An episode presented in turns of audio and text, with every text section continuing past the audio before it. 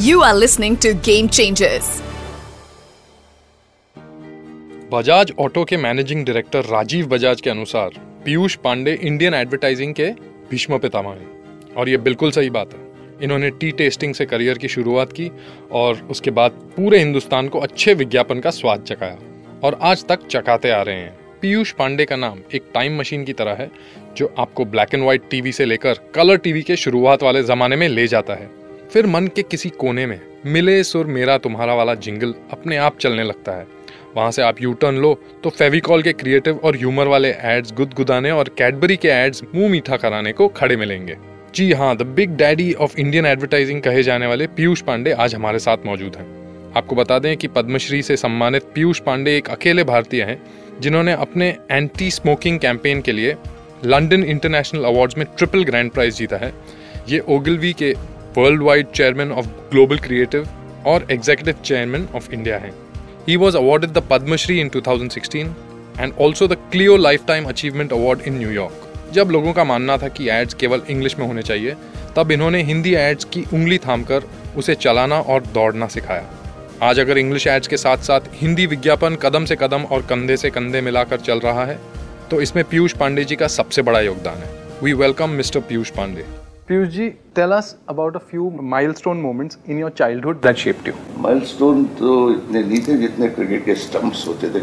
मैं क्रिकेट ही क्रिकेट खेल रहा था। आपके बुक पढ़ के तो ऐसा लगता मतलब the analogies that you have given are mostly all related to cricket. मैं बहुत क्रिकेट खेला हूँ तो वो मेरे रगों में तो मैं दिल्ली यूनिवर्सिटी का कैप्टन होता था बाद में और राजस्थान के लिए रणजी ट्रॉफी खेला था। तो हाँ क्रिकेट मेरे कंप्लीट लाइफ में एक पार्ट है। वही माइलस्टोन थे क्रिकेट के माइलस्टोन थे पढ़ाई के माइलस्टोन अगर देखेंगे तो जरा दुख होगा आपको जैसे मेरे पेरेंट्स को होता था पर वो स्कूल तक की बात थी स्कूल के बाद मैंने मेरे सब्जेक्ट मैंने चेंज किए फ्रॉम साइंस टू आर्ट और वो बहुत अच्छे थे सो So आपके जो analogies पढ़े हैं मैंने in the book, everything is related to cricket. So आप बैट्समैन थे, बॉलर थे, विकेट कीपर. था और मजबूरी में विकेट कीपर भी बनाया गया कई बार तो मैंने राजस्थान के लिए भी विकेट कीपिंग की है बट मेनली बैट्समैन था टीम में सेलेक्ट होता था एज ए बैट्समैन मगर मुझे विकेट कीपिंग करा लेते थे कि एक और खिलाड़ी टीम में आ सके। अच्छा so you were never a probable for the नहीं वो मेरी cricketing high point was still Ranji trophy that's it तो उसके बाद मैंने काम में लग गया with so many career choices and so many people to fulfil that role what are the qualities children today need a person who is going to an ad agency what are the qualities that he need as a creator I think सबसे बड़ी quality कि आपको communication में interest हो। आपको अपनी कहानी सुनाने में अच्छा लगता हो। आपको कहानी बनाना अच्छा लगता हो। तो वो क्रिएटिव एंट्री के लिए सबसे बड़ी, उसमें कोई आपको डिग्रीज नहीं चाहिए।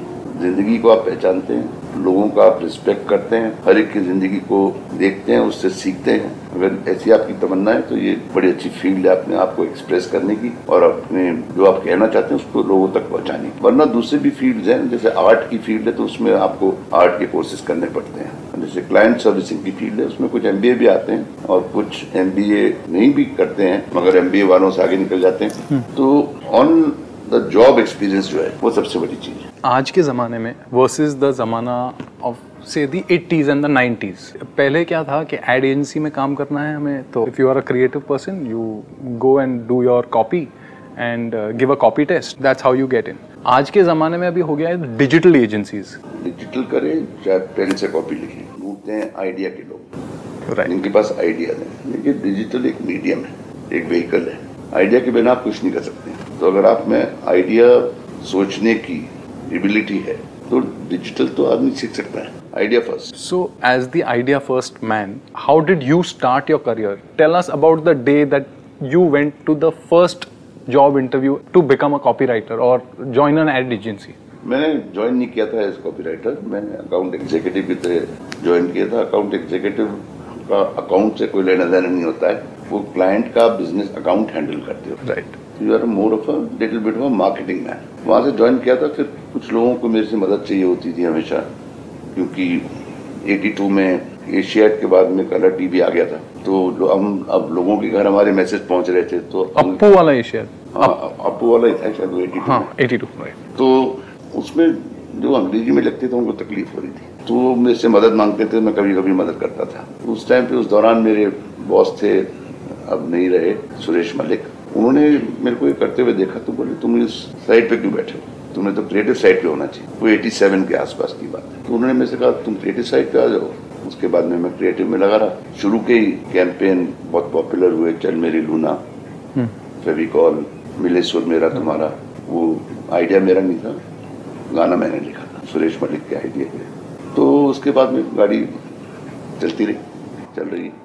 So your first job was Ogilvy first and last job आपके बुक में आपने एक बहुत अच्छा इंसिडेंट लिखा है जहाँ पे आपको पोच करने की कोशिश की थी। एंड uh, आपको फाइव स्टार होटल में बुलाया गया था। And can you can you narrate that incident वो लोग काफ़ी मेरे बारे में जानकारी लेके आए थे which was very impressive and this was after चल मेरी लूना नाइन्टी वन हाँ तो चल मेरे लूना वूना वो सब उनको मालूम था। तो अच्छा खासा इंटरव्यू हो रहा था मुझे नौकरी चाहिए नहीं थी मगर एक कर्टसी के रूप में एक काफ़ी प्रसिद्ध आदमी ने बुलाया था तो मैं बोल के गया था मैं उससे मिलने जा रहा हूँ। इसका मतलब नहीं है मैं ज्वाइन करूँगा मैं उसको मना करते भी अच्छा नहीं लगता है। उसके बाद में वो उनको जरा थिएटर का शौक था तो उन्होंने थोड़ी ड्रामेटिक्स की। एक चेकबुक निकाली और बोले लिख दीजिए इसके ऊपर अपना फेयर मुझे अच्छा नहीं लगा ये रिमेनिंग था। तो मैंने कहा कि sorry I am not a taxi okay bye and I walk so was that the last time you spoke to that person no बाद में धीरे धीरे वो ही reach out and we use to meet socially but I think for ten days he must not spoken to any new recruit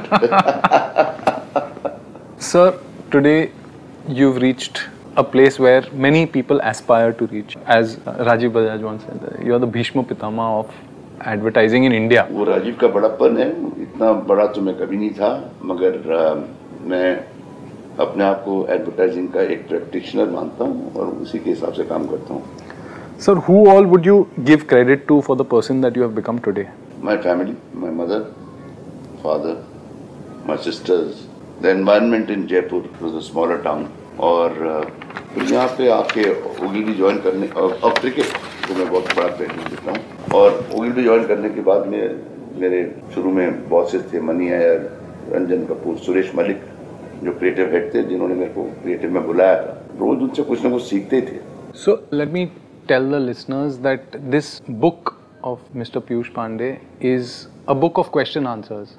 It is, if you want to get into advertising, or if you are interested in advertising, if you are interested in books, I think you should read it because the question and answers are very, are exactly the questions that today's youth, even the people who are in their 30s and 40s, would want to know.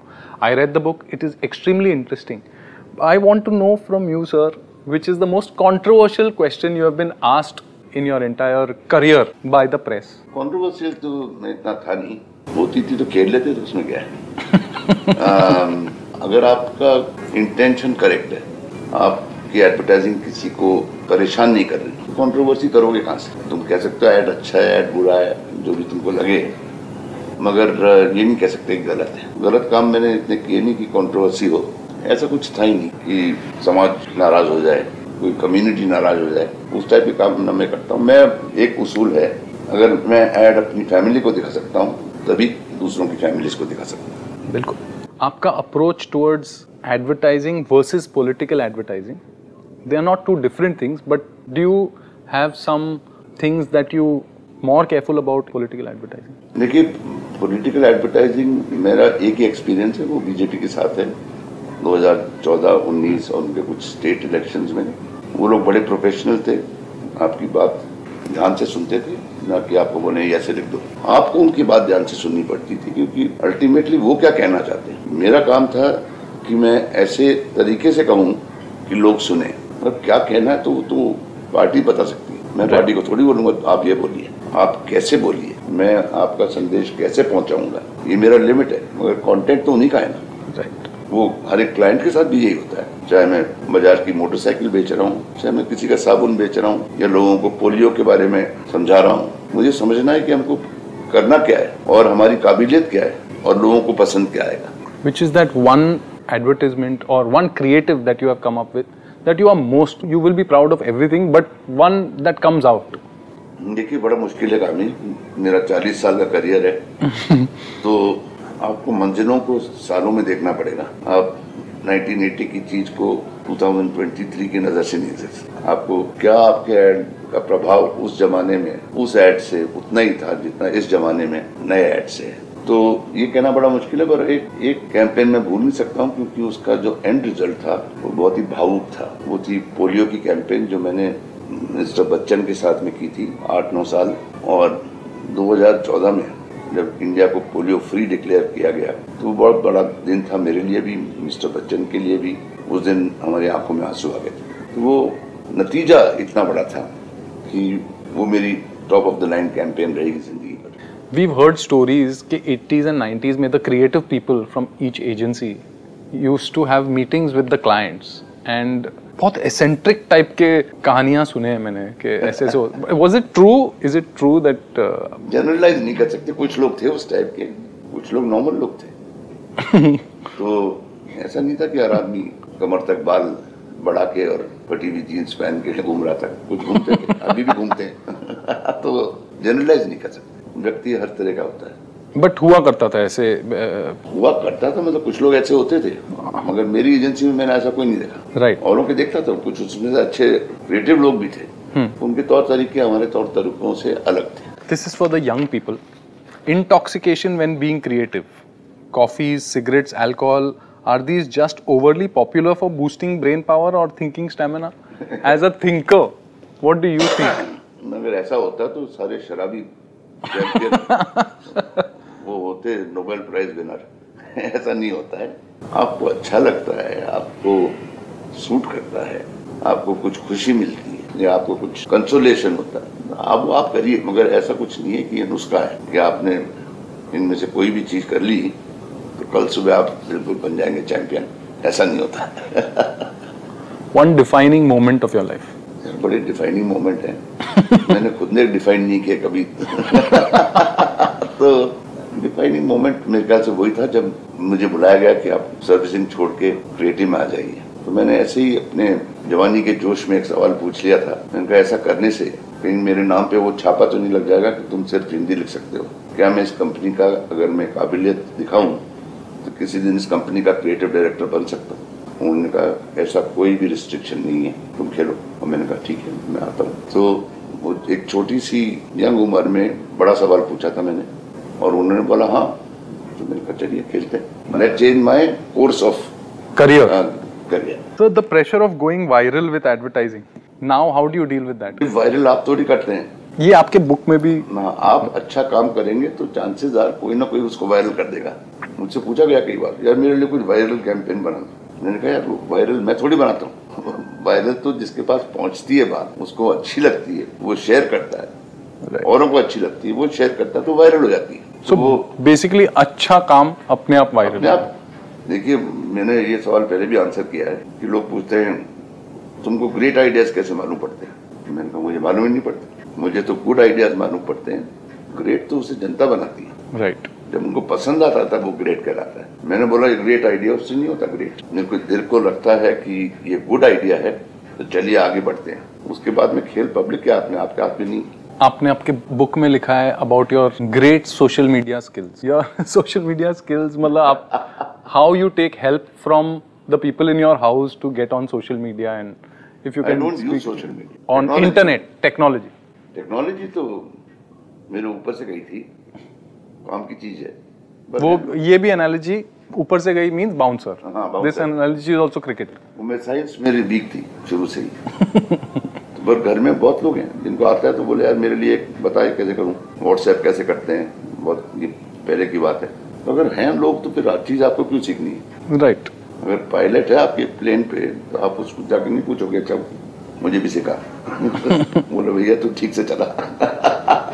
तुझे आता है। Sir what are you working on now मैंने कल ये campaign मेरी break हुई है Tata corporate के लिए और टाटा न्यू वो भी इस आईपीएल पे ब्रेक हुआ है। Tomorrow is another day Something more will be there Sir, our podcast name is Game Changers. You are the fit game changer today for us. And uh, game आपको अपना बदलना पड़ता है जमाने के साथ में अगर आपने काबिलियत है। जबरदस्ती change for the sake of change is stupid change to actualise yourself is fantastic absolutely. Thank you so much for talking to us. Thank you God bless you Thank you, and it's and, really and been a bye pleasure. to your listeners. I wish everyone a fantastic life, full of joy and creativity, whatever you consider creative. And you look after yourself and be happy. Thank you so much, sir.